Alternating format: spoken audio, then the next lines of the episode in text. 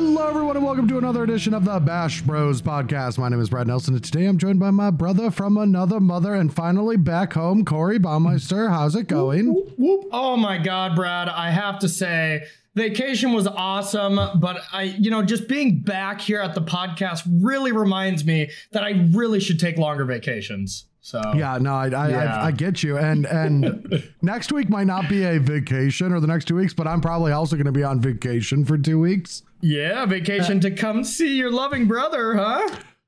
Well, to move back to a state where my fiance has family and and I have a couple perks too. Like, I mean, I, I'm excited to see you know Todd. Oh, okay, okay, yeah, yeah, yeah. I'm like the the extra thing, right? Like Todd's hot tub is number one. Then you know all the restaurants that you missed, and then I'm third, right? Eh, well, d- behind Henry and Tori, of course. Of course, yeah. The dog's too cute. Yeah. um, but no, I'm super excited. Yeah, I leave next week. Hopefully, I've uh, I'm kind of going in in a a mid move crisis because I just contacted my movers and they're like, "Who are you now?" So so in, in after the podcast, I'm going to call them back and I'm going to be like, "What's going on?" and and it should be all good. But we're going to ignore that for now because I don't want to hyperventilate. What I actually want to talk Yeah, about that sounds stressful. let, us talk about magic you know the thing that isn't stressful and uh and this week you know we've we finally have a week's worth of modern horizons results and i've been playing some modern horizons limited Mhm. um and we just got you know we're on the you know we just finished the strixhaven set you know championship Yep. um Yep. And so we can talk about historic and all that but we got a special guest that i want to introduce Before that, Um, Bradley, I got to stop you. You get you got to let the people know that this can be heard on Podbean, iTunes, Spotify, and Stitcher. You know, we, we Yeah, can't forget that. I, I that, that that is true, but no no one listens to us anymore. It's just it's just us, you know, That's blast true. into the aether. Okay, then then forgive me for interrupting. Knock yourself out. yeah, yeah, yeah, it's all good.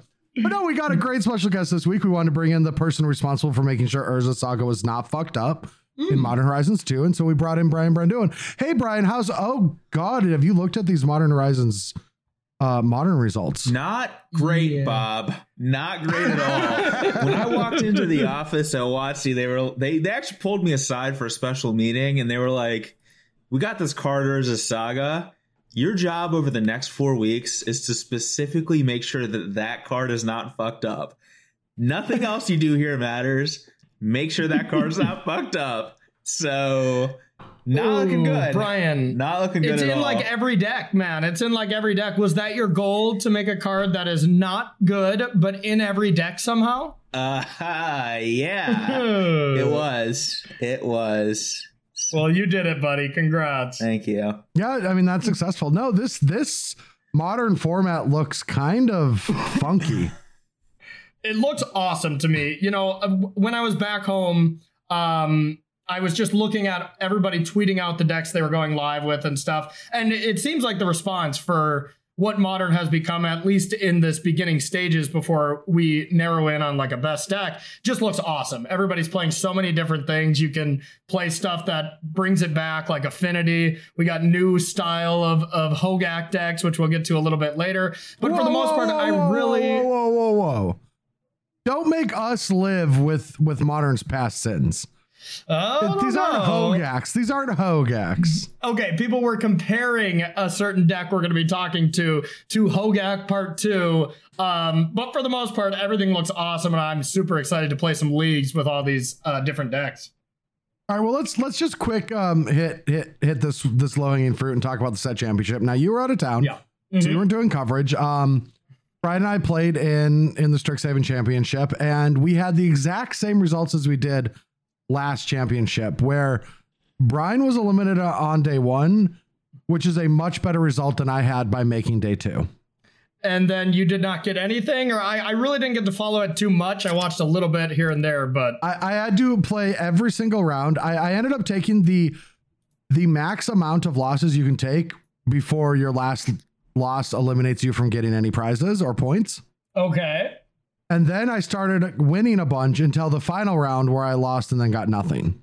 Oh, yeah. So So- you literally did the worst. Yes, I did the absolute worst you could possibly do in the last two championships. Love it. Love it. Well, congrats. What did, what did you guys play? Were you guys on the Jeskai Turns bandwagon or? N- uh, no, no. No, I um, played uh I played Dimir Pact in uh in historic. Yes, I did. And I, Yes. I there were only two pilots of the deck, and uh, the other pilot daggered the shit out of me on Twitter. So it was great. What did they do? Somebody, uh, the MTG Data um, Twitter account posted like you know in- innovative lists from the the championship, and uh, one of their tweets was about Dimir Pact, and it was like me and the other person who's playing it. And then their response was like just a uh, kind of like a yikes gif of Yeah. when BBD is the only other person playing your deck. you know you steered way You know wrong you at that up point. when that's the case. Yeah, I, was, I thought it was Yeah. so good, but yeah. Oh, that's great. Brian, I know you. Uh, I know you don't play as much Magic as you once used to, but didn't you know that Thassa's Oracle got banned from that deck? Like, you know, you weren't supposed to play that deck anymore, right? Uh, I, I did, I did, but you know, I can't give it up. Mm. So Mm. Okay. yeah. Your pact We- with that deck I- is never tainted. Weirdly, I think the deck is actually good against Jeskai turns. Okay. Like I, I don't, I, I, I can't speak for the rest of the format, but I think it actually matches up like pretty well against specifically Just Jeskai turns. So maybe that's not true Okay. either, and I was just beating bad players on the ladder. But who knows? I mean that just that Jeskai turns deck seemed pretty disgusting. You know, I like watched the top eight coverage, and it really did feel like the best deck. It's it's one of those combo controlled. That that mold is such a powerful strategy. So is that what you played, bro? No. Um, so I was 16-0 with that deck on the ladder, but I was testing with a team and I wasn't confident in my list. Like I was very afraid of just taking uh, a, a list with without tuning it. And I didn't feel 16 like I- confident. That makes sense. well, I wasn't confident that my list was that good. It's the ladder, man. Like I, Yeah. I, I like playing on the arena ladder, but it, you can only find out if your decks are bad on the ladder. I Anyone- feel that's true, but if you're going 16 and 0, like I get, you know, like I went 8 and 1, but it wasn't that, you know, the latter opponents were kind of bad, but when you go 16 and 0, you're still painting a decent picture here. Well, I mean, I, of course, I knew the deck was good, Mhm. but also I was on a team with half the people who were checked out because they're already in, uh, they're already uh, eliminated from the MPL rivals in the positive way, Yep, yep. and one person that is checked out because they're eliminated the negative way. Nice. Um, Brian, Who is that person? Would you like to name them?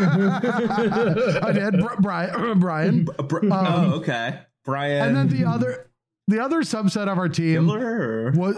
Oh, it was Kibler, yes.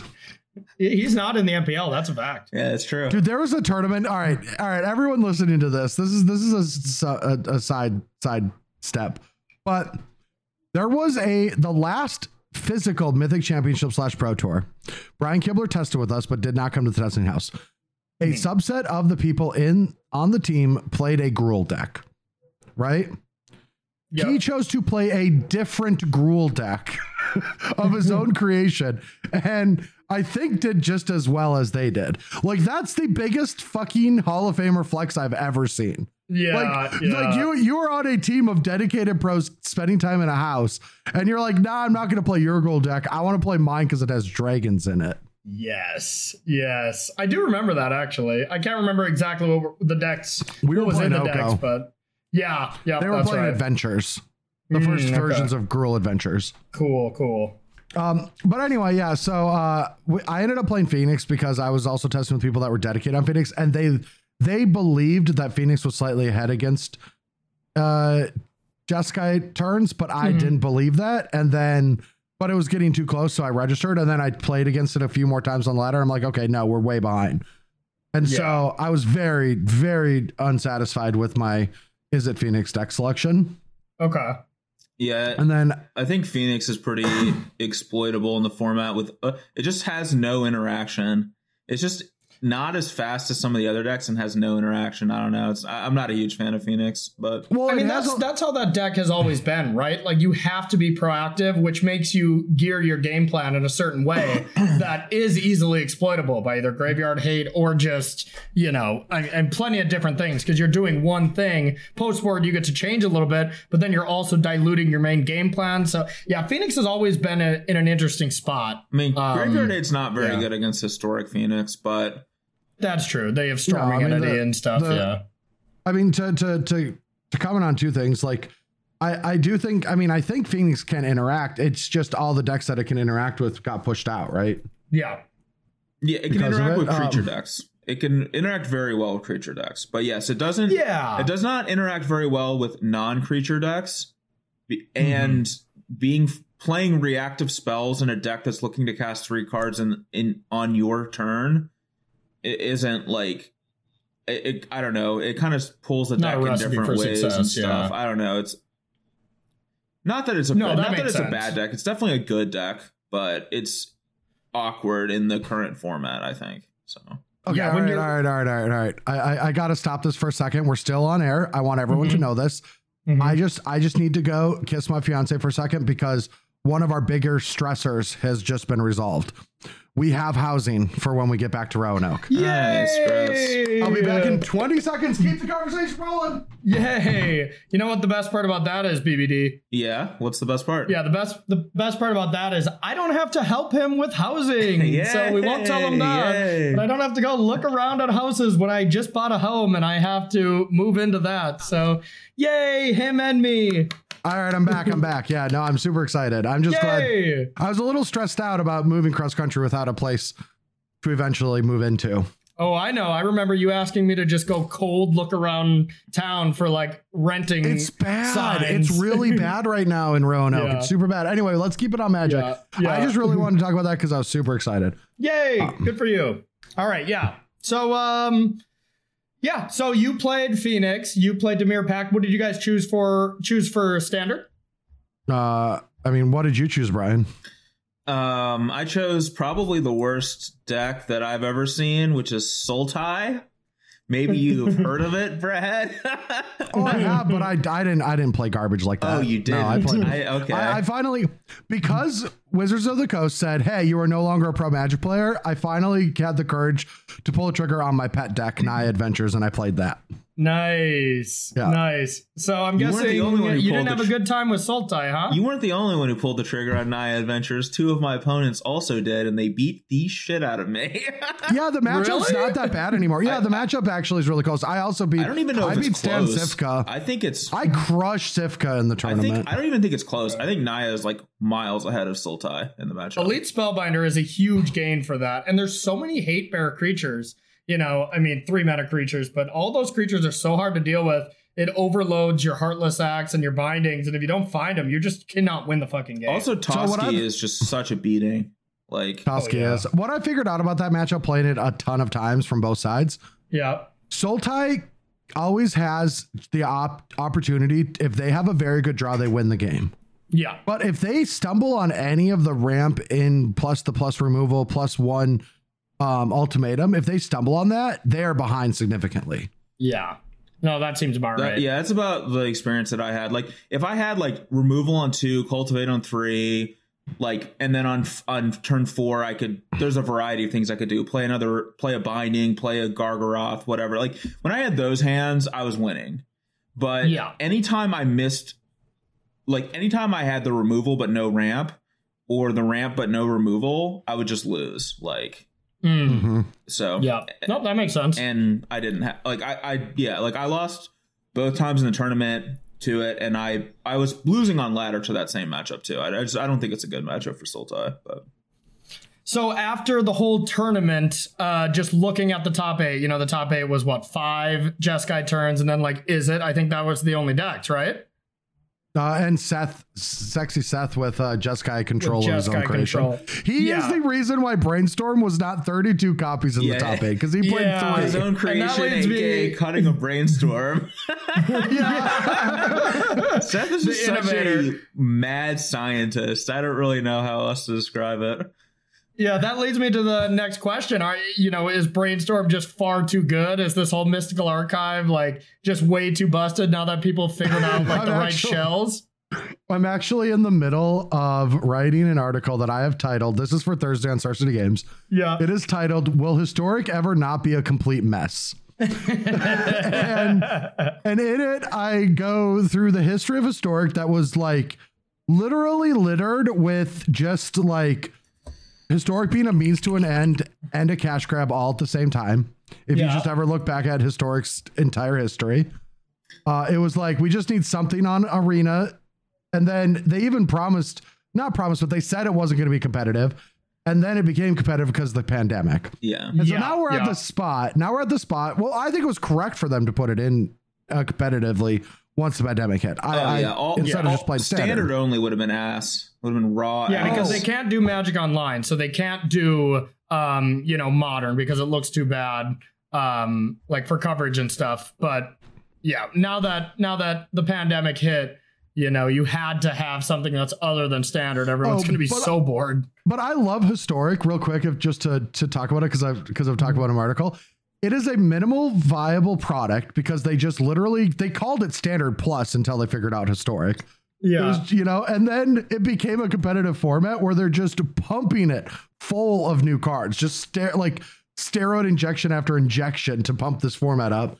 Yes. And and now we're at a spot where I don't actually think we can ban one card. I think all the mystical archives, but probably still a few more cards would have to go Mm. because because I like um I don't want to spoil the whole article, but yeah, like you can't just cut brainstorm. Memory lapse is still a messed up magic card in historic. When It magic is. is. when magic is all about velocity, like if you're a non-blue deck and you're like, I guess I didn't draw my fourth land, I'll play my three drop, and you're like memory lapse, it's like, well, I can never achieve velocity again, and you can, so the game is now over for me. Yeah, and that's even pairing it with, you know, rogues where it's like legitimately a hard counter if you want it to be. You have that option where you can attack or not with a mill creature. Um un- unless you want them to redraw that card. So yeah, that card will still be insane even without Rose isn't the only deck that can make it a hard counter. Perhaps you're forgetting about Dimir Pacts, Corey. Jace plus one targeting you. Oh, Yeah, there you go. not- The one of good for you. Yeah, I, I I'm, I feel like I'm like the Marie Kondo of historic. I just I love the mess of it. Like I just Oh. it- it's so fucked. Like the format is just so fucked up, but I just love it. Like it's just all this stupid shit that's just constantly good. I don't know. I think it's a fun format. Like Oh no no no no! no. I do I, think too. I think it's a great format if if um competitive stability is not a target. Oh yeah, like every tournament's Yeah. like, all right, here's a deck that's 72% of the field with an 81% win rate. Let's ban a card from it, and the next tournament's like, here's a different deck. The, the this the, the format averages a ban per release, and I'm not talking about mm-hmm. set release. I'm talking if you add up all the sets that have come out since it started, all of the anthologies, all of the jump starts and the remastered, it averages a band per one of those. Yeah, it's like that's how messed up the format is. it's like, all right, Yes. it's like we got Secret Lair X coming out, and it's like, and also Time Warp is banned in historic. Like we got, you know, Commander. Can you believe that six months later, fucking Muxus isn't even a playable magic card in the format? I know it's absurd. like when that card first came out, I was like, "You got to be kidding me, right?" Like this is the most busted thing ever. We have to main deck Aether Gust, and now it's like, "Oh, that's nothing." So Yeah. I actually here's an int- I don't want to talk too much about historic, but here's a real interesting thing: is is what do you think about like making historic like Hearthstone, where they um just change cards? You know, like like for example, memory lapse is kind of a, messed up card, but what if it let the person choose top or bottom? It would be a fine card. Yeah, I mean, we we legitimately talked about this already because of the event that they're going to be running on Arena, Right. where they're nerfing cards and they're essentially experimenting with that. There's no reason they would do that if they're not entertaining the same idea at Wizards, in my opinion. Oh. I think they're entertaining Um, the idea for sure. I do too. If it's an only digital product, that they have so much space to, you know, manipulate it, um, where people aren't pissed that their real life cards change, because it's not really going to be in, you know, in person historic events. You know, at least that's probably their plan. Um, so I think that's awesome. I hope do you they have a do link? that. Do you have a link to this? I've I've I missed this. What's it called? Like the Yeah. something March, something. What is it called? um, Tournament or something? Yeah. Uh, yeah, Mirror basically, Mirror, Brad, all called, it is right? is Like Mirror mirror, Mirror. mirror, Yeah, all they're doing, Brad, is they're like even putting band cards like Oko in, but they're going to nerf it. Maybe the, it costs five mana. Maybe it does something different. They're going to experiment with that for like a whole weekend of events. It's going to be like a casual kind of like the Momirs or the um, you know, standard metagame challenges. It's going to be one of those things, but I guarantee it's just an experiment for them. Didn't they already um, like to see if they didn't they already post um like the cards that are different? Like I think like like fires cost five mana, um Teferi costs four mana. Like I did hear that. yeah, like Oko is like um it's like a zero It's an eight drop. It's- no, it still costs three mana, but it's like a zero instead of a, or it's a plus one instead of a plus two, and it's like a minus three instead of a um minus two, and it and the ultimate costs a lot more mana or something. I can't remember, or it costs a lot sure, more yeah. loyalty or something like that. Like Okay, cool. Yeah, I've I've got I've got mirror mirror. I, I'm gonna look this up for to make sure that I have all the information right for my article. But yeah, um, I mean, I I love the idea of them changing uh, around historic because I think historic should just be a casual, fun format that we can like play when we just want to do something dirtily. And once we get back to tabletop, I know they're not going to keep historic as a competitive format. Like I assume we're, I'm going to be playing if I'm playing in the new set championships, pro tours, whatever they call them. I, I think for the first year, it's going to be like a ton of modern and pioneer. mm-hmm. Like we have just no, went totally through two agree. years of standard and historic hell. Yeah. Yeah, no, I think pretty much. Pioneer is. I mean, I may, maybe I'm wrong here, but I think they've they've kind of given up on Pioneer.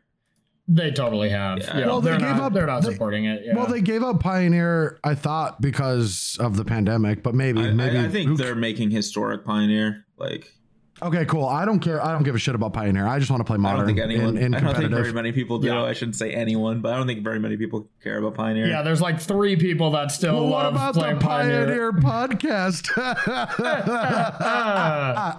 Ah, they've rebranded. Yeah, they've- so even they right? lost interest. they don't even care about Pioneer anymore.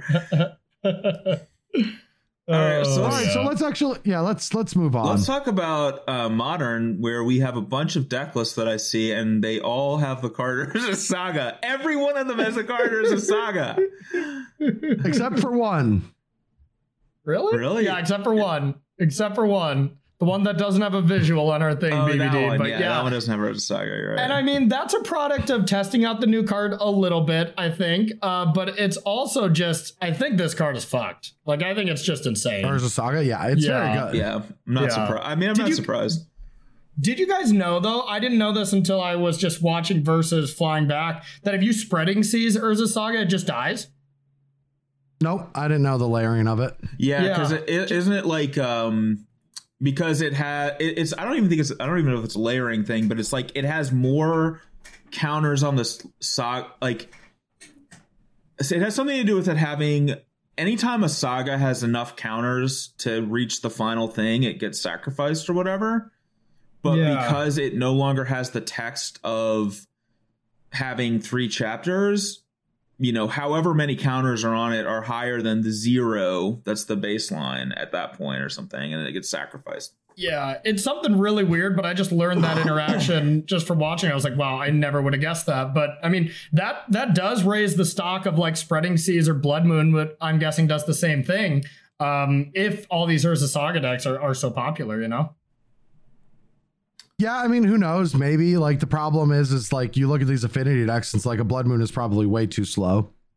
Yep. Yeah. and and also with amulet titan they've they've been by design they're prepared to beat blood moons it's not like it's not like we're in 2021 and primeval titans like how must i beat this blood moon i've never seen it before Yeah, yeah, they have Dryad now, you know, so that it, it doesn't even really get affected that much. And yeah, I mean, I'm not saying it's, it's the Revelry, end all be like- all. You know, so, something like that would be pretty good, right? Yeah. Or God, what is it? Um not pernicious deed, but I, I saw it on Twitter. It was like punishment. It's the second half of Yeah. um, Crime and It's, punishment. it's a split card. Yeah, and it just would destroy the enchantment and the construct and you know any other zero drops that came along with it. Um, which is kind of cool. Like there's gonna be things like that that are gonna pop up to answer this because modern is such a deep format. Um, but we'll see if it just can still overpower that, you know? i mean i yeah like like i i i think i have a very um Wizards approach. Uh, a lot of Wizards energy when it comes to modern. Every time new cards come out and people are like, "Look at all this messed up stuff," I, I have this wait and see mentality where it's like, I don't really feel like getting involved immediately unless I want to have fun Yeah. and I'm gonna wait uh, a month or, or a week or two to let things settle because by design, like a lot of the people promoting the set and stuff like that are content creators. They want to that that you we we build hype, right? Yeah. Because we get excited about things and we want other people to be excited about the things we're excited about.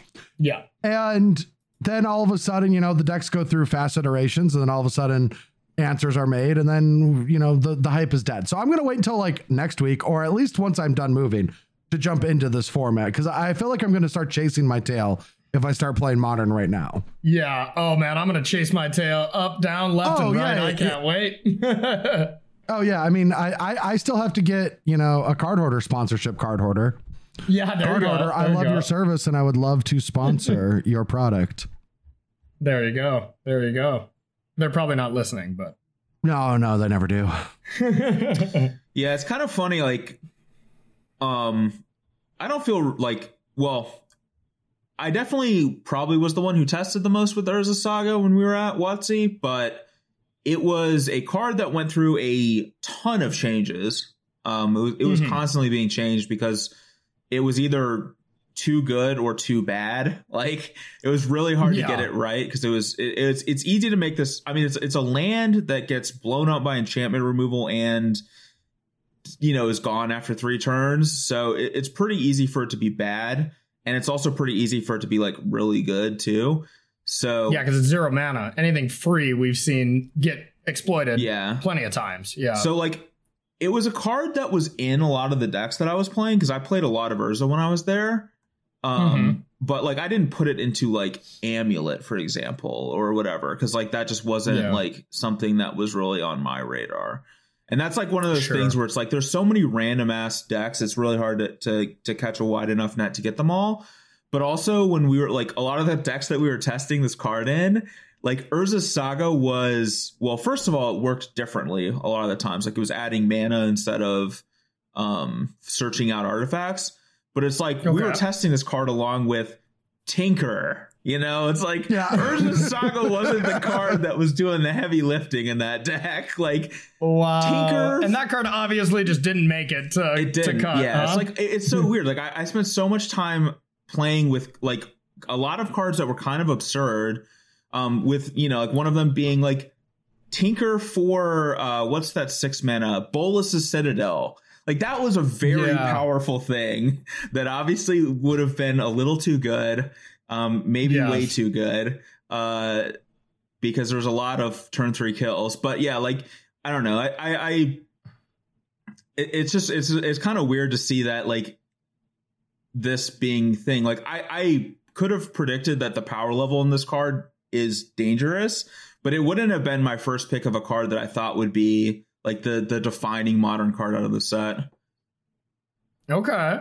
Well, let's talk about uh, another card that's making probably the second biggest impact, and that's like Asmore in all these food style decks with like Feasting Troll King. We, I know like Doomwake has been pretty adamant about it, been winning a lot with it. Uh, what, what do you guys think of this deck list? Like for me, it's like it looks strong. Maybe I just actually need to see how it works, but I, you know, it it doesn't look too much different than like a Jund food deck, and I feel like the power level is not there in modern for that style of deck to be good. But people are comparing Feasting Troll King with all these enablers to like Hogak. Like, you guys think this deck is is going to be that kind of busted, or or what? um Well, I, I don't I don't know if it's gonna be busted. I haven't played with it. Mm-hmm. I, um, like it does look fun. It's the deck that it's one of the decks that interests me the most, just because I like playing with you know feasting troll king sounds fun to play with in modern, Yeah. and like mayhem devil, like that seems awesome. But I, I will say like I don't feel that bad about this uh, because other people were testing Asmore, and also Asmore was going through a lot of iterations. Like when when the set came out, I didn't even remember. I don't think I ever saw or played with, at least not played with the sack deal six to itself ability. I, I don't remember seeing that. yeah that was on there Yeah. Was it on there? yeah it was Okay, that was late in it, and I was just not a part of the Asmore stuff. So what? Yeah, just sack two foods and you just basically kill any creature on their side. That that does seem pretty good. No, that's like the cool ability on that card. Yeah, yeah, for sure. Um, I mean, yeah, like the the deck looks really cool. Uh, it looks fast, powerful, um, and uh, yeah, I don't know what else to say about it. I'm excited to actually try it, but I would be shocked if these decks are gonna like dominate this format because they're still just like weird graveyard sack outlet decks. Yeah, Yeah. yeah, Like this deck can't beat a rest in peace. I imagine. You know that kind of stuff. or at least greatly hurts them. Yeah, yeah. Yeah, I, I mean, I would have to see this deck in action, but it, I mean, I would be surprised if this is a Hogak deck. Like, Hogak was attacking you for eight on turn two and had 16 power in play. Um, you know, if this deck, if, if what this deck is doing is putting a feasting troll king into play on turn two or whatever, that's really good, but I don't know if I would call that Hogak, you know, like, Okay. I, I mean, and and I, I don't know. I'd have to see the deck in action. I, I can I can only imagine looking at it like what it's capable of, and maybe it's capable of more busted stuff than that. And I'm not sure, but Fair enough. Fair enough. One one deck I, one deck I want to talk about moving moving on a little bit is the new um affinity st- affinity decks. Hmm because you know one of one of the things that uh that I helped make is I I helped make Nettlecyst cost one additional mana. And um I got I, I I'm pretty sure we got modular off Thought Monitor right Brian uh, yeah, we we Yeah. I mean we increased the mana. We got modular off it. It was originally f- five mana, I guess. I don't know if we're if that's saying too much, but no we could talk about it it was it was five you it was just somber hoverguard I mean, at the end we were Wow. even saying it should probably be eight mana. I think, but yeah, it's I don't know. So you you guys single handedly tilted off every affinity lover. You know there there there's not that many of them still left, and you guys Did managed to just shit on him, huh? There is no way that Nettlecyst should have cost two equipped two. Like, there's just no yeah, way. it's just a huge upgrade from cranial plating. Like, yeah, that's insane. Yeah, this deck already even plays four of each because they're just both so good. And Yeah, and yeah, seeing that Thought Monitor is still hyper playable at you know after we like had to cut it. had to a little bit. Yeah, I mean there's yeah. like the. Uh, but when it had modular, I was just like, I was playing like these like blue green hardened scales decks, and I'm like, this is disgusting. Like, you can't do this. Yeah, it's like what it's like. It, it was just like all right, one mana, draw two, modular. You know, another play another one, draw two more. Like yeah, it was it was it was pretty gross. It was it wasn't fair. And even Hardened Scales took down like the first modern challenge uh, by Dom Harvey. Uh, you know, just for Urza Saga, which this this to me honestly seems like the best Urza Saga deck because you just really take advantage of that chapter two. I mean, you your creatures just get insane. Um, you know, that seems really awesome. And the deck itself kind of seems like it has some new life. Uh, with that one drop too. I I don't even know exactly what that one drop completely does, but um, you know, the he played four of those, which seems pretty sweet. Yeah, I mean, Hardened Scales was a deck that we we did actually test quite a bit with. I mean, I think Brad played a lot with that. Um, Yeah. and and it Oh, did yeah. seem really good. Like there was a number of cards uh, that made the deck quite it, like um what is that called the Oz the Ozolith or whatever. Ozolith, Yeah, yeah. like that was one that um basically we had been shown as a card that would be coming out in a future set or that like could be relevant and was. So yeah, I don't know. There was this was one that we definitely tested with and it did seem like it was really good, but at the same time Hardened Scales wasn't a deck that was like you know dominant because it was it was post Mox Opal, right? Like you didn't have Mox Opal in these lists. Yeah. Okay. so like Yeah, well, you know, powering up some of these decks like that, I don't think is a bad thing as long as they're not like a- abusively dominant. You know, well, Yeah. well, you, you are you're you are saying that after we nerfed them a little bit, right? yes, we we did some. There were cards, some in the deck, some that aren't in the deck that were a little Well, absurd. I'll I'll just I'll just say yeah I'll just say it like Zabaz, you know we were debating like Aaron, was like you know or maybe it wasn't Aaron somebody but like they were like should Zabaz just be like hardest because where it's an additional one or double and I'm like well let's try that double and I attack on turn three against against Aaron Forsythe and he's like thinking blocks, and I'm like, you're going to take 42 damage. And and and they're Wow. like, okay, let's not do double. Let's not double. Yeah, just add one. Yeah, yeah. and and and yeah, there's a few other cards that just had different abilities put on them because these decks were a little out of hand. And Yeah, like Zab- Yeah, so- was pretty was pretty obscene in its original version. Um, there was another there was a land that was really gross too, um, especially in this deck. So I have a question with Zabaz and Hardened Scales. Do you add the one and then double it, or do you get to choose, or do you double it then add one? If, if you modular, so say that again. What are you asking? so like with Zabaz's ability to put an additional one counter on something, and then Hardened Scales doubles it. Um. Oh wait, no. Hardened Scales No, Hardened is Scales just plus just one as well. so- oh, okay. so- So, it's just plus two, huh? Yes. So if Okay. you if you if you modular the land onto Zabaz, it'll be a four four. Gotcha. Gotcha. But Zabaz does not see itself. So if Zabaz dies, it'll modular normally. Gotcha. Oh, I'm thinking of the scales creatures that double it, right? Like Winding Constrictor and or is that one more as well? Am I am I just losing my mind on Those thinking are that one- there was a double already? There's those are one more as well. There is there is a double. It's like um it's like all the planeswalker cards. Okay, okay. Gotcha, gotcha. yeah, there, there's also like the there's like an enchantment that doubles tokens that you get and stuff like that. I don't know if there's yeah, Okay, I don't know if there are things that double the counters. There probably But yeah, is. I, I I'm Foreign just happy- collects, duh. That's one of them, yeah. actual No, I'm just- season.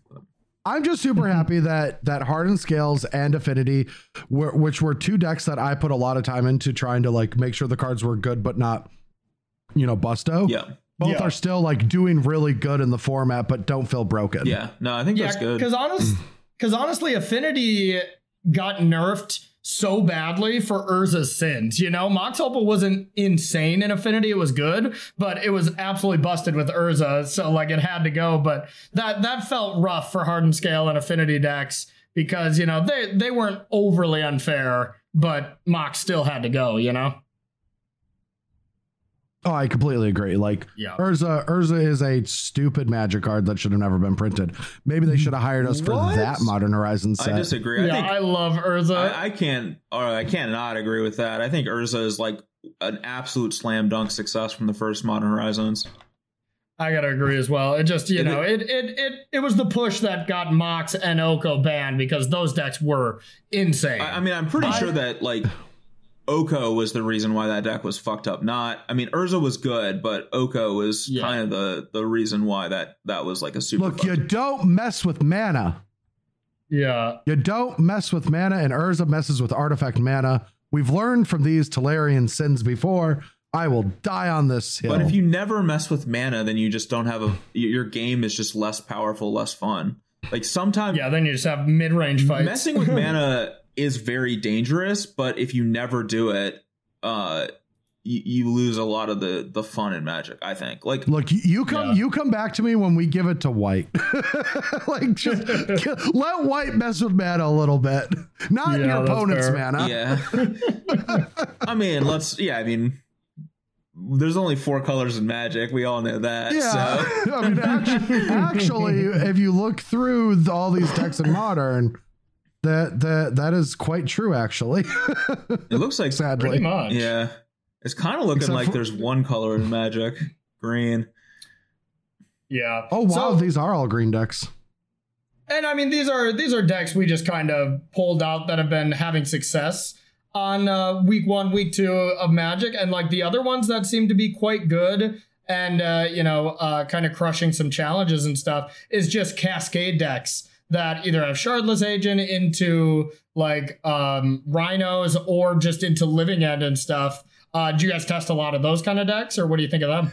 We did, yeah. Yeah. Yeah. We we tested Yeah, a lot of Shardless Agent into Crashing Footfalls, um, hmm and other cards Into too. quite a few, yeah. because we tested like the we tested into like the the warp world card um i tested a lot of cascade into the variety of different blue suspend cards that were that existed um Yeah, Eh. because I think that's the most dangerous mechanic in the set is Cascade. Like Cascade has fucked up so many things uh, that Shardless Agent, I bet, was a focus point for sure.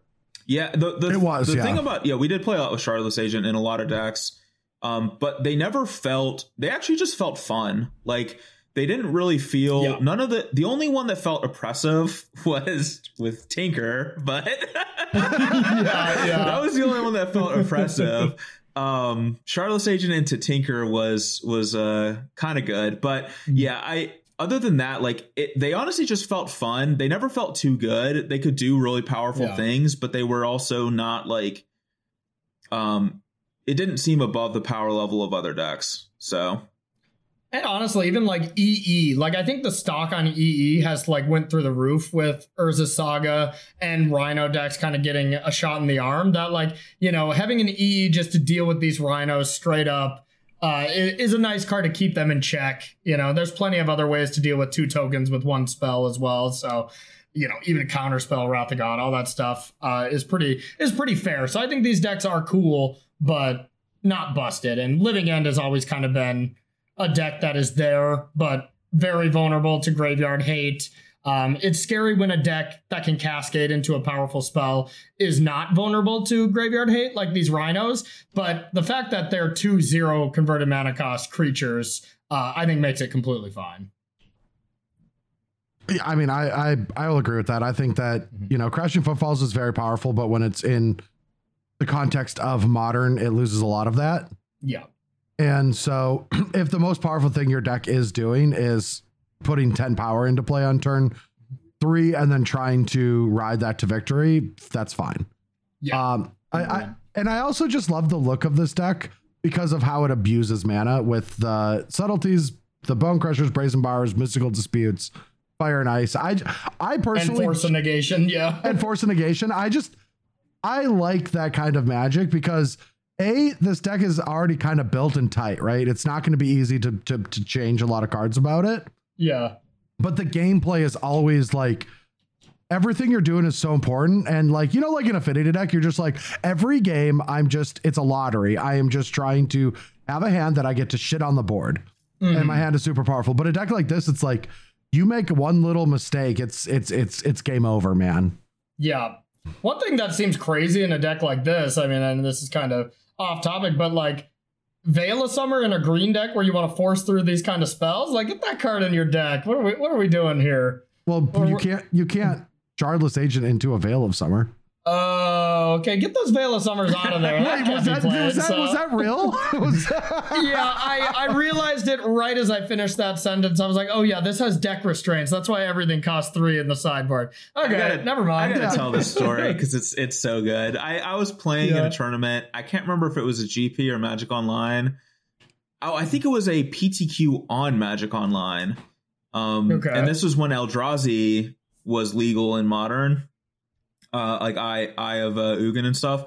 And Mhm. um, yeah, I'm playing Eldrazi and I'm playing against Living End, and it's like not going that well.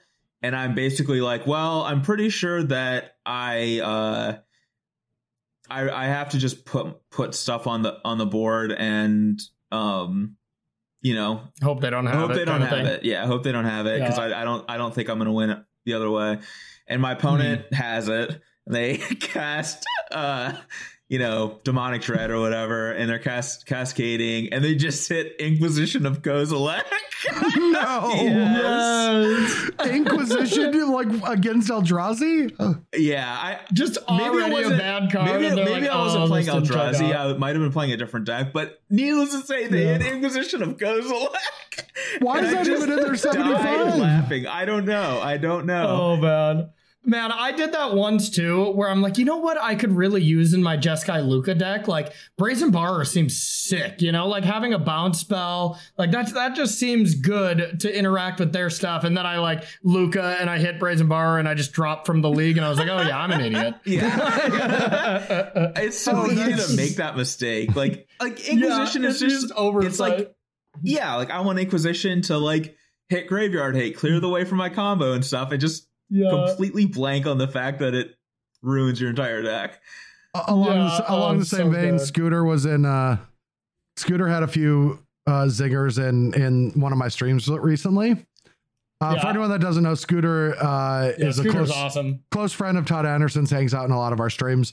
And uh, two things. One of them, when I was talking about when I opened a Nettlecyst in limited, and he just asked, he's just like, "Let me guess, that cost two, and you made it three. And I'm like, "That's actually exactly what happened." yeah, yeah. and that's that's shocking. And then the other was adding Mind Stone to the uh, Jeskai Turns deck, just and then it didn't get hit by it for multiple matches. Then on the fourth match, just you know, you know, inspiration into a Mind Stone. It was like, oh yeah, Oh yeah, that's why.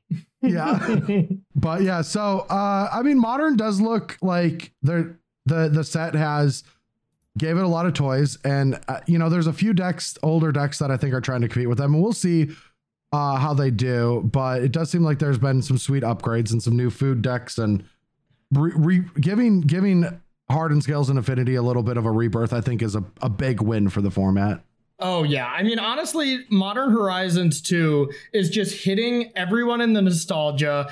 Uh, you know, like some of the players that just loved old cards, you know, they get brought back because of that. People that wanted new blood into modern, they get hit with it. Like this set just seems awesome because it hits so many people on so many different avenues. You know, it hits the casual people that just miss playing Affinity, you know, and it still brings competitive aspects to Affinity as well. And like, yeah, I, I don't know. I just love this set for constructed so much. I just hope it's as good as at limited uh, as Modern Horizons 1 was. Yeah, we'll ignore the the monkey ruining legacy. We'll we'll just ignore that one. Um, Yeah, that, that is one thing I wanted to bring up as well is like Modern Horizon for every legacy super fan, they're just like, yeah, it says Modern Horizon, but it's also fuck up Legacy 2 as well, you know? Like yeah, Ragavan was one of those cards Yeah. that I felt was I there were a handful of cards that I thought were too good, and that was one of them.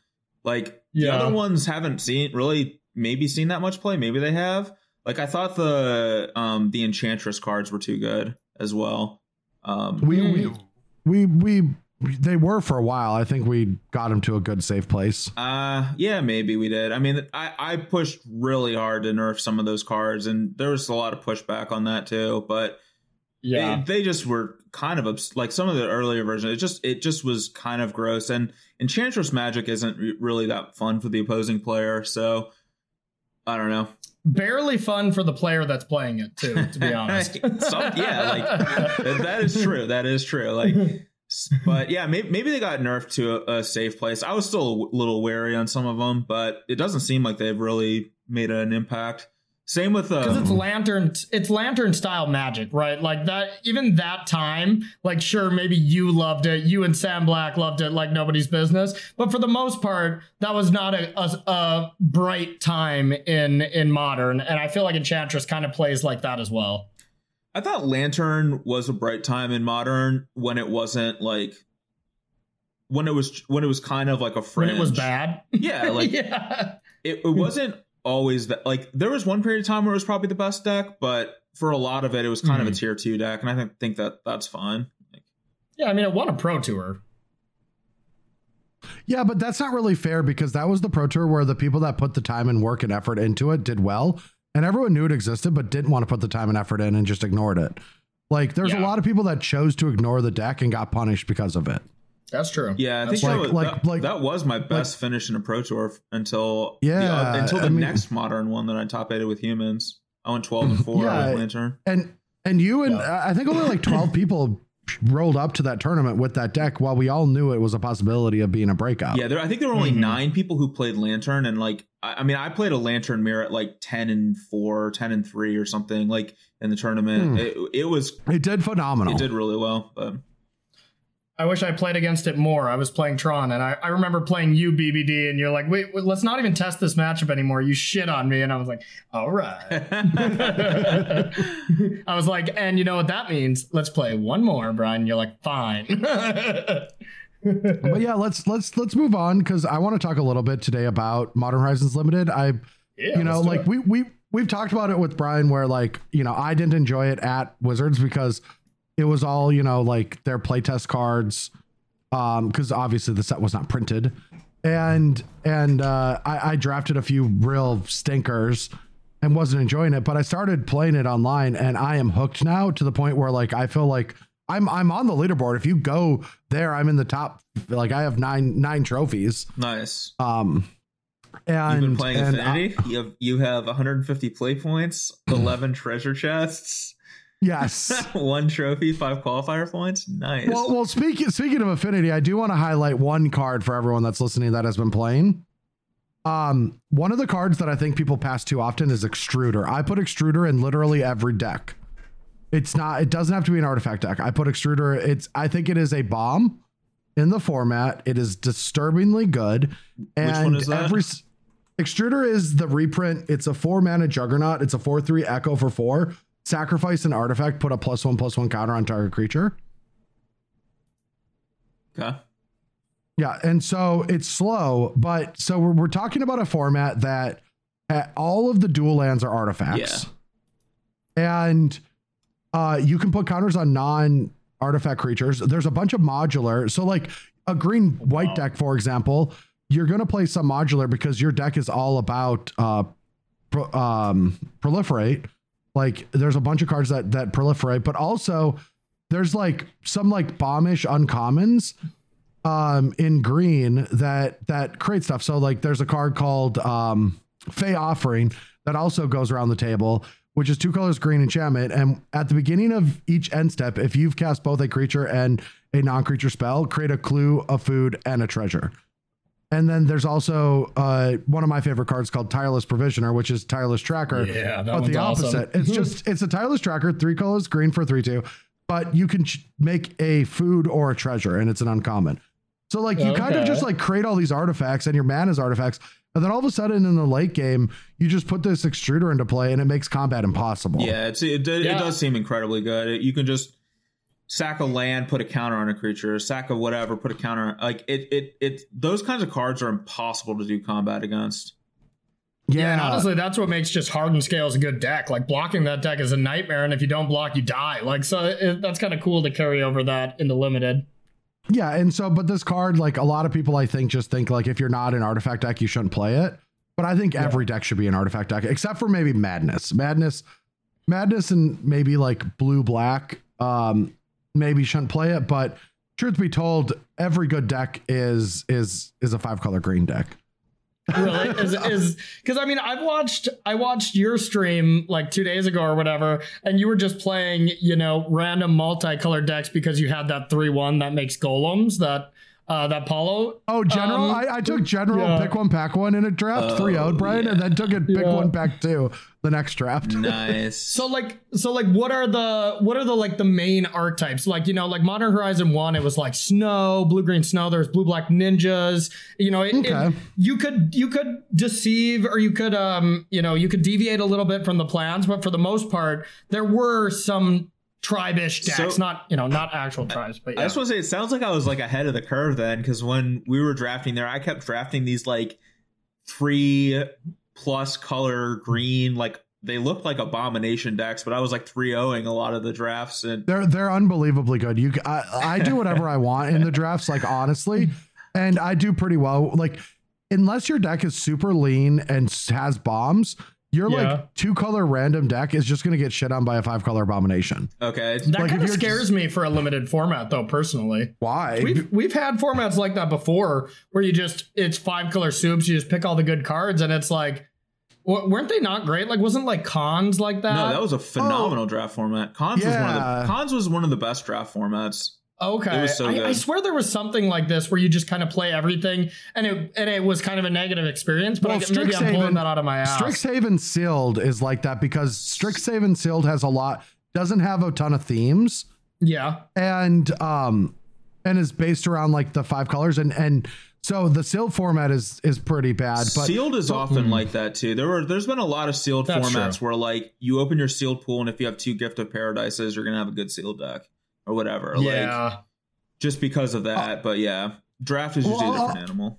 i'll give you an example Yeah. this this set actually is really well thought out limited wise and i had no impact on that i'm not trying to float my own boat here Mhm. um i didn't do anything with limited but other people but a, as i'm playing it the the the great thing is each there's 10 different guilds obviously right and color combinations and each one of those two color combinations has its own theme but they bleed over exceptionally well into other themes Yeah. so yeah, t- I t- love that. take example Rakdos. Rakdos is madness, but blue black is discard. like blue black is themed discard, and then blue red is themed delirium. So you can draft Grixis messes that are madness based with a bunch of the draw discard from Dimir, and that'll set you up for delirium with with Izzet. Yeah. And so Hmm. like they, they all work together in certain ways. And and the same can be said about like um the artifact decks. Like uh Jeskai colors have a lot of the artifacts. And you know, one of them's like red white is modular, well, blue white is affinity. And and Okay. they and they and they obviously work well together. Mm-hmm. And then blue red is delirium, which again, you're you're drafting a bunch of artifacts and artifact creatures and two two and then there's also like this like um manticore, for example, that uh let me just grab it real quick. Uh it's worth talking about. Uh yeah, it's it's Mount Velus Manticore. It's a two colors, red red enchant enchantment creature. Three four. At the beginning of each combat on your turn, you may discard a card. When you do, it deals X damage to target creature where X is the number of card types. So this card actually is a delirium enabler. It can be a madness enabler, but it it usually works best in artifact decks as removal because all of your artifact creatures and all artifact lands are two types. Right. They'll it'll And so at you can minimum shock deal things. two. Yeah. Okay. Yeah, it sounds like a great, great format. Then. Yeah. that sounds fun. That was one thing I did I did like when we were when we were playing with it was it did seem like every two color combination uh mixed well with its neighboring pairs. Yeah. Um, Okay. like I, I I remember I think I drafted like a Bant deck at least once, maybe even twice, that seemed very synergistic with um I don't remember exactly what green white and green blue and all those things are, but I I, I remember it, it felt like the third color synergized really well in with the deck. So, what has been the response as far as people's, you know, perception of of the draft format? I- Has it been overall pretty positive, or is it still too early to tell? Or I mean, I I, don't- I haven't seen a lot besides people watching me draft and watching other people. Okay. Like, I think it's I think it's high. A lot of people are more excited about playing modern right now, and I'm more Yeah. excited about. I'm just gonna draft, and I have a few more streams I want to do before I leave, mostly to test what setup I want to bring with me for my, you know, like not full robust setup. Mhm. and I want to test that a little bit. But I'm going to do some more Modern Horizon, Horizon drafts. But I think it's pretty good. Good. But also, I'm playing the format, and I can tell, like I'm 16 or 17 drafts in, and I'm still having fun. So, that's good. Uh, and because there's just like weird things, like for example, there's a card called Liquimetal Torque. It's two colorless. It taps for colorless, and then it taps and target non-land permanent becomes an artifact in addition to its other types. This card does so many different things. It can turn your your opponent's non-artifacts into artifacts, so you can play main deck naturalizes, which are usually Mhm. good. It can turn uh, a non-artifact um, creature into an artifact, so you can sack it to uh, to the extruder or something. You know, it can help you with Okay. like you know uh, making more artifacts, and it just it just does a lot. I don't know how to explain it. It does a lot of weird things the, in games. It's the amoeboid changeling of the yeah set. yeah it, it just it just does some weird things to games and it really makes things fun and there's also like graveyard like reanimator strategies that you sometimes play against there's uh there's just so many unique games and and how they play out that i've just found so much enjoyment in the set Awesome. Yeah, I, I can't wait to uh, give it a shot here. And I- it has like the land cycling, right? Like basic land cycling on a lot of cards. oh yeah. Or is it just actual cycling? No, no, no. There's a lot of basic land cycling and even new ones that are like artifact land cycling. And then, yeah, and, and they're like the white one's a big creature. It's a four six, and there's an uncommon in that color that that um you can exile a creature from your graveyard and make that many one ones based on its toughness. Scour of the Mm. desert, and I've like done like my deck right now that I've that I have queued up. I drafted, but I haven't played. Just has two scour of the deserts and three four sixes. That's just like one of its top end mechanics. It's like I'm going to interact with you, draw some cards, play some things, and eventually make six one ones and try to win with them. Yeah, that that sounds sweet. And I just love when there is either cycling or basic land cycling. Just it it kind of prevents less non games, right? Like you don't get Yep. massacred as much, and then people don't have a good time. You know, you. I, I think even the pros are like, that's all I want is I want to make sure I can cast my spells with consistency without having to play 19 lands, uh, and then you can flood and stuff like that. So I think cycling, basic land cycling, uh, those kind of effects have just been so good for limited. Um, you know, uh, to to help out for enjoyment and not having be- brutal games where you miss your third land drop as often. And I'm a huge fan of like the, of like that kind of stuff in limited. What I'm less of a fan of is um so like the the land cycling stuff is really good because it's like okay you can play kind of a mediocre five or six mana creature or whatever or Mhm. you like or spell or whatever it is like you can play a card that's a little bit underpowered for its mana cost but you get the land yeah, a little overcosted maybe. yeah, but you get the land cycling ability, and it's like it's good late, good early because of that. What I wasn't a huge fan of are cards that, um, you know, add to your consistency early, but also allow you to never run out of gas late. I feel like those cards kind of hurt a format because, you know, like I, I don't want a format where it's like on turn 12 both players still have five cards and can do whatever the hell they want you know like Mhm. I don't I don't I think that that loses some level of fun. It just becomes too grindy. But I don't think the land cyclers fall foul of that in no, any th- way. that- I- I- you actually you actually can flood pretty easily in this format. yeah. Yeah. Um, there's actually just one card that I think really breaks that mold in this format that is a little like too too good for limited uh, for that reason, and that's Master of Death. What, It's what does that do? colorless blue black. It's a rare zombie wizard. Three one. yeah. Whenever it enters the battlefield, surveil two, and then at the beginning of your upkeep, if Master of Death is in your graveyard, you may pay one. If you do, put it in your hand. Like if you Hmm. if you pair this with Cookbook in a discard based deck, for the entire game, at worst, you can just discard it, make gain. You just gain two life every turn at worst, Mm. and and then um, you put it if if your opponent's trying to attack you, you put in play in turn three, sculpt, surveil, maybe maybe set up delirium. They you they attack you, block, put a pick it back up, play it again. It's like how, how do you, how do you beat this? Yeah, that's fair. Uh, Brian, I want I want to go back to something you said about you know if you have limited games that are getting too grindy. Would do you think that's maybe why Strixhaven? Some people are kind of like less high in it because of like lessons that it just makes it so people always have stuff to do. Because I, I know people are starting to get a little bit more down on Strixhaven, right? Like people are starting to get a little bored of it. Um, maybe it's not as big of a home run as like Kaldheim was to people. Um, that's the vibe I'm getting, at least. But um, maybe your guys' perception is different on that, or, or would No, you think that's kinda- kind you of the kinda same have thing? to do the same thing. Like the problem with that format, or I guess the question's to Brian. We should Yeah. let the special guest answer. yeah, of course, of course. Yeah, I, I I am not a huge fan of Strixhaven. Like I think it's a I think it's a solid limited format.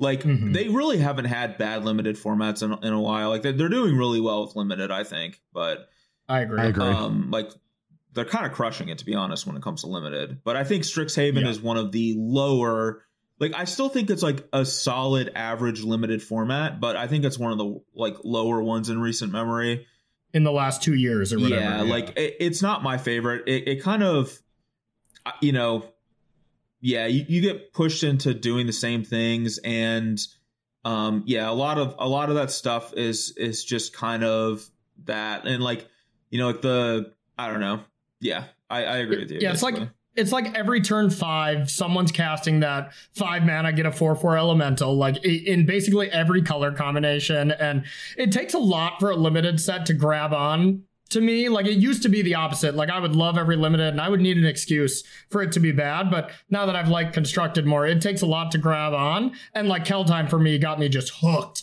And Strixhaven, I still haven't, I still haven't found my like complete joy out of it. Uh, but you know, I, I didn't play as much before, but I, I'm excited to try out Modern Horizon. I, I think that's going to be sweet. i've enjoyed drafting Orzhov decks but i really haven't enjoyed any of the other decks in the format that much yeah. Otherwise, they are just lesson Temur soup style decks that you know always just cast huge elementals as their payoff. Good removal. You know, a little bit of card advantage here and there. Everybody has seven cards all the fucking time. that's like- probably my yeah, least it- favorite deck in yeah. strixhaven is that one yeah. just Yeah. from like a fun For that perspective reason, or- yeah yeah i just don't think it's that fun like Yeah, the replayability isn't there. Like lessons added an element of not flooding, and you have a lot of different option, and it makes drafting really challenging because you have to now not only worry about your deck, but you have to make sure you have the right amount of lessons. So you have to prioritize when you should take those, and it makes the draft more interesting. But it, in my mind, it makes the games less interesting because you kind of do the same thing. I think I think what also makes what have what would have made Strixhaven better, even though it has this like built-in like mechanic. Was and- you designing it as well? No, it's it's, it's that Saga after made a lot better, I think. beautiful with Urza Saga. I, I just think that the format ha- has two varying uh, bad cards, like too many cards that aren't actually good and limited. That makes the lessons too powerful, which makes them too valuable and forces the draft format to be very um the same. Because when I once I once I started playing the format and learning it, I was like, oh, only about half the cards are playable, and I just ignore the other half. Yeah, and Mhm. it also makes it where there's there's almost no decision on some packs because it's like, well, there's there's this lesson in here that's uh real like you know one of the premier lessons to take, and there's like two other like cards that I'm like excited to take out of the pack, and nothing else is good, you know. So it's like Yep. it's like I don't I don't feel like there's a pain point to taking this lesson. I'm not like passing like all these other cards that I wish I could get, you know, like.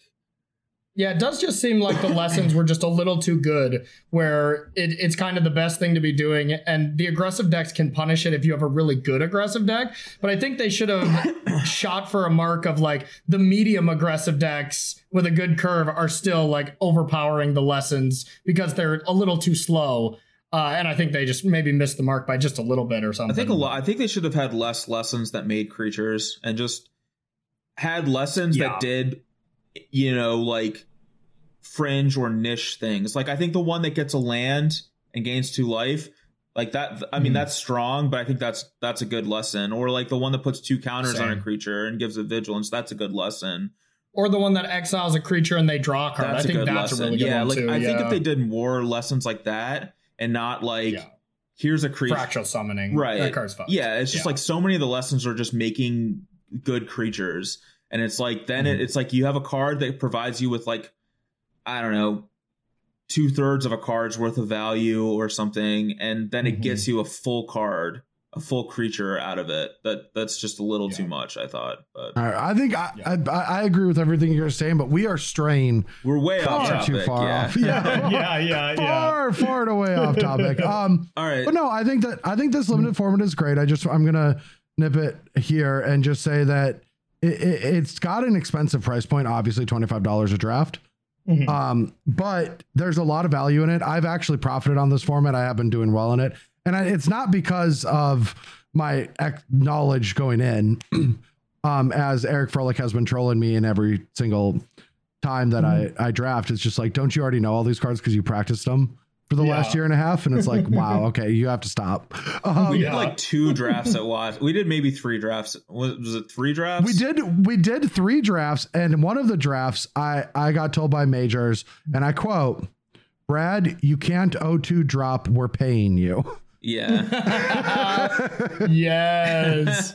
Oh, The one thing I do love about Modern Horizon Draft that we've lost on other drafts is I remember those moments when you crack a sealed pool or you crack a draft, like, you know, early in when me and you were grinding, Brad, and you're like, oh God, okay, give me that Tarmogoyf for 60 tickets or whatever. What are like you there's about? actual I- there's actual cards that you can rip that are like will pay for your draft and then some. But you know, in standard sets, when you're drafting them on Moto, you don't get to just sell them a- and profit back. But like you rip an Urza Saga, you know, n- there's your 50, 100 bucks or whatever. Oh yeah, I, I, on like one of. I, I, on one of the first days I trophied with a reg event and then trophied with a Grief. Yes. Uh, and and I was just like, what the hell? I'm up like I'm up like a hundred dollars. yeah. What's, and uh, especially while the set is like new now before everybody you know the, the prices will go down when the availability becomes more you know available to people so right now the drafts kind of pay for themselves with all the rares you can get let's transition back to modern a little bit, though. Speaking of grief, what's the deal with that? Mm-hmm. Because that It's- was it has it has had like no impact. That's I mean, what, that's what we thought, but I, I was getting really nervous when everyone was like, Nah, "This is going to break the format." But Caleb Yeah. Durward just keeps playing Blink decks on on his streams, having fun, and they look very casual. Like Grief, Grief has not had an impact. okay, I mean And that's the what one- we the thought, one- but like, yeah, Yeah, Yeah, it see everyone was freaking out with the ephemerate stuff right away. And when I played it on versus, it was just okay as well. But one card I'm really curious about uh, is the the 12 mana Draco. Like that doesn't seem to be having as much impact as I thought. Like I, I kind of picked that as like one of the cards that could be banned because that card seems yeah. I'm, I'm Still surprised super that good, people you know? aren't playing. Like, well, I mean, they wanted those cards to be to bring domain back as like a Yeah. as like an archetype, but as Yeah. we kind of quickly found out, it's more like maybe they'll bring Jund back as an archetype. Like they were a lot Sure. better in a mid. They felt like a lot better, more powerful in like a mid range deck than like a, a creature aggressive deck.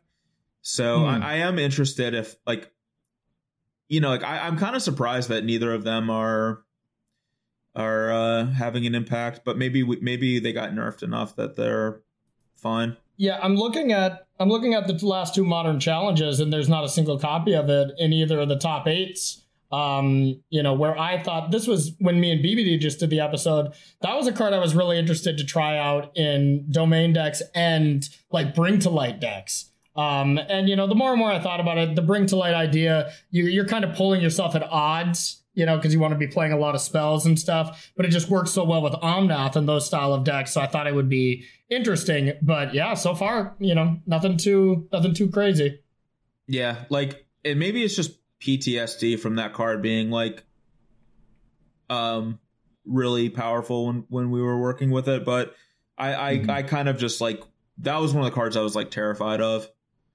Yeah, I'm not terrified of this version, but I, I was of all the other versions. Yeah. yeah, yeah. yeah. But yeah, Well, I mean that uh. You know, I think that gives us a good idea of where modern is at and stuff. You guys want to wrap it up and do the cast and crew?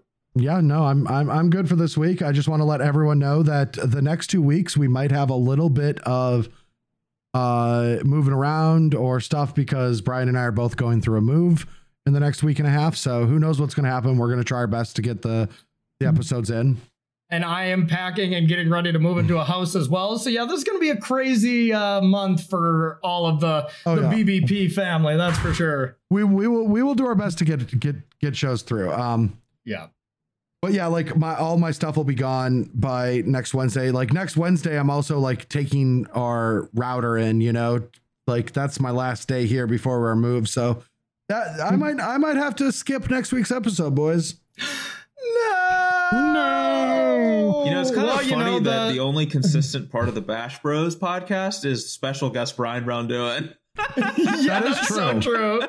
That's so true. You know, the, the critically acclaimed Brian and BBD episodes, you know, people are are just raving about, you know, I think it was in the New York Times last week.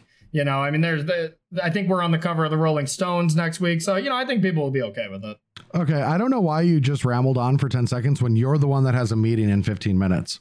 Oh, yeah, of it's course. your right. fault. Your The- fault. Your fault. the cast and crew, everyone, is a group of people that are are great, lovely supporters. If you want to join this group and uh, how to get a cool job as our, you know, credits at the end of our episodes, you can go to patreon.com slash Bash Bros podcast to join. And speaking of new people, we got a new member here, and that is Brandon. This is our newest member of the cast and crew, but hasn't went through orientation quite yet so please contact us through patreon to figure out your job but brandon we thank you for joining and uh, welcome to the crew The orientation process it's it's it's painless. It's only It's, what- it's three it's weeks not long. painless. It's what Dr. Unks. yeah i was just gonna say dr gonna unks is the one who runs It's it three weeks long, and Doctor Unks is in charge. So good luck.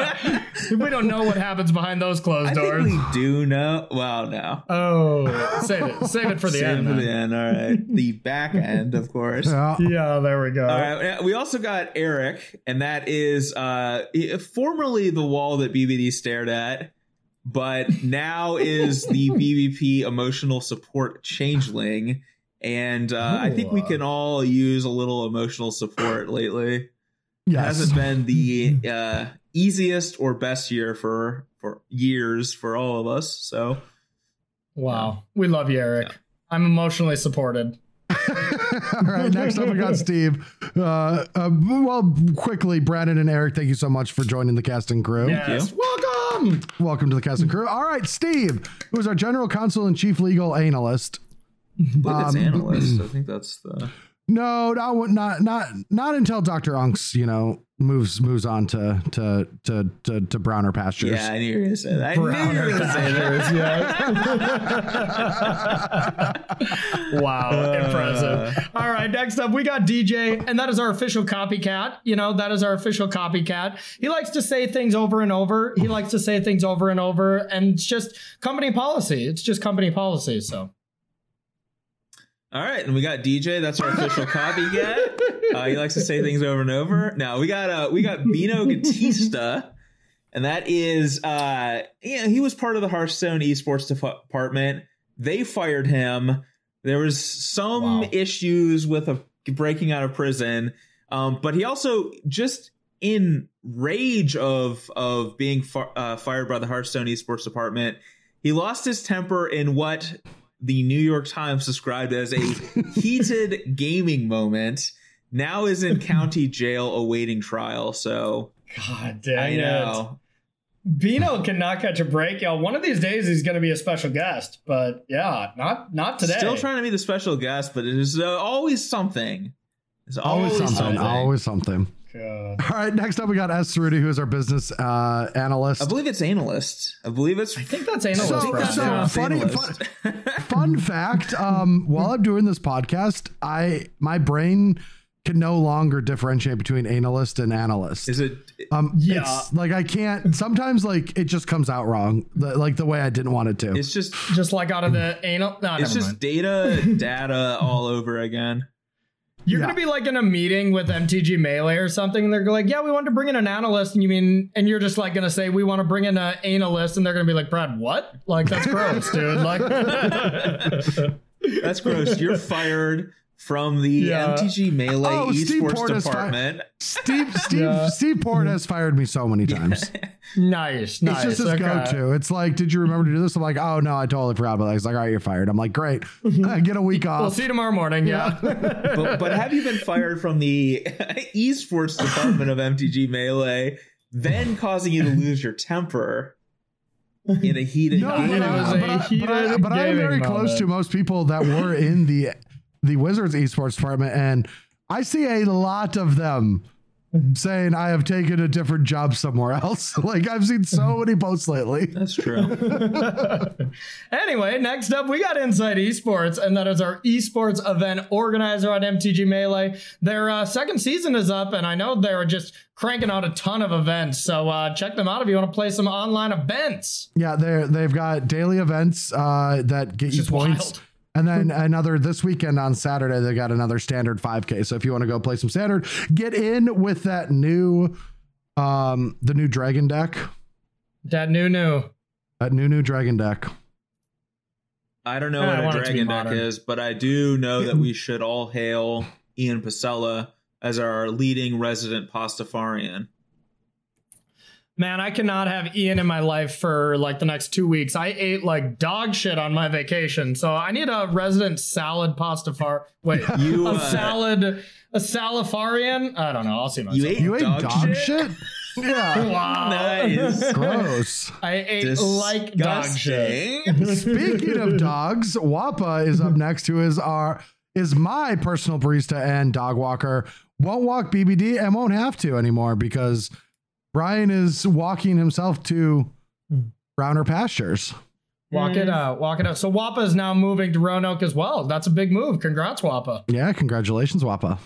Next up, we got Adham, and that is our ghost writer. Any of the words we say is all written by Adham, uh, just in case there's anything we say that's, you know, not correct, or you guys weren't supposed to say some of these words from your time with Wizards. It's all actually Adham's fault. So, All right, next up we got David Watt, and uh, let's just say his saga of finding a special guest has uh, carried on, and he has persevered in the face of tremendous odds to find what many consider to be the perfect special guest week in week out. So it's been on chapter three for so long. That saga just needs to uh, end. Let's get real. Yeah, and we haven't gotten that far yet, but spreading seas is involved. Yeah. All right, yeah, you should spreading see yourself out of here, BBD. I will be doing that. Yeah. All right, so next up on our cast and crew is Paul K. Sarowski. Hell yeah. Who's our Hell BBD's yeah. wall staring photographer? You're going to get new walls to stare at too soon. yeah. Yeah. Sure. I mean, well, someone who was the wall is no longer the wall. So now we need to find new walls, actually. Yeah. Think about it. Maybe Phil. I mean, Phil's been doing a lot of work for us, you know, all across the department. Maybe we'll have Phil on the finding of a new wall for Paul Kakarowski to take pictures of BBD. Uh, you know, Phil just does it all around here. So, you know, that could be another thing. Speaking of another thing, we got JP, and that is Mango's timestamp finder. And we have not been putting JP to work lately, so maybe we need No, to. we've been doing good. We need to we need to have a real, you know, Yeah. piss offish episode. We need to have an episode where we spend half the episode talking about Strixhaven Limited for oh, no Oh, God. reason. For no reason whatsoever. That would be phenomenal. I was kind of confused why we were doing it, but I just let you two go. I was confused Yeah. too, but I was also just answering the questions that I was given. So Yeah. Next up, we got Sol Nabasi, who is uh, our designated mana dork. And I think the best mana dork we've got is uh, Urza Saga. yeah, it is. There's a saga, yeah. It is. All right, next up we got Eric Null, and that is uh, our BBP trash man. And after BBD designed such a egregiously powerful card, I think Eric Null is actually just going to put BBD in the trash and just recycle that shit after that work. Yeah, after I went to WotC and they were like, "Hey, could you design a card for us?" and I'm like, "Here's Urza's Saga." No, I'm just kidding. yeah, I've been wanting this to be printed ever since Urza Saga came out. I knew. I knew sagas would be a thing. right. Too good. All right, we got Garameldi, and that is our merch store manager. Uh, and I didn't we we maybe sold something at some point in the last month. I, I think we did. I, th- I think we did sell something.